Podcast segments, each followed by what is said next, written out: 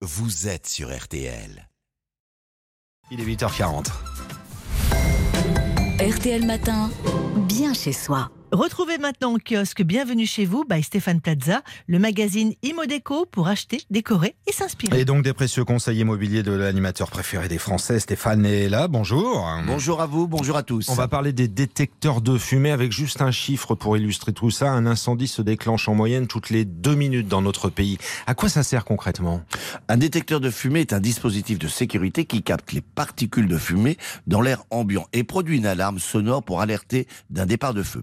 Depuis le 8 mars 2015, la loi impose la mise en place d'au moins un détecteur autonome avertisseur de fumée dans chaque logement. Un pour moi n'est pas suffisant, il faudrait en mettre un dans chaque pièce. Combien d'entre eux sont installés en France?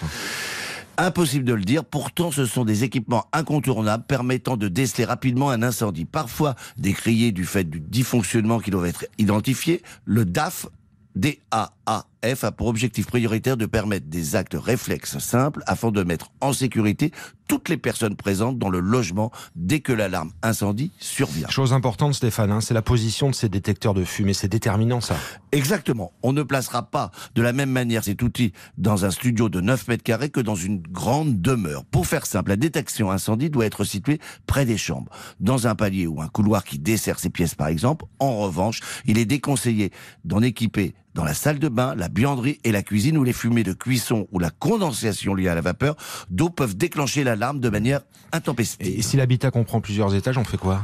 Moi, je conseille, et c'est vraiment vrai puisque je suis quand même un peu pompier volontaire, de en mettre un dans chaque chambre et aussi sur les paliers. Voilà, alors euh, ça coûte pas très cher, une vie c'est important et il y a beaucoup d'incendies à éviter comme ça. Est-ce qu'il y a une formation au geste à suivre? Est-ce que c'est utile?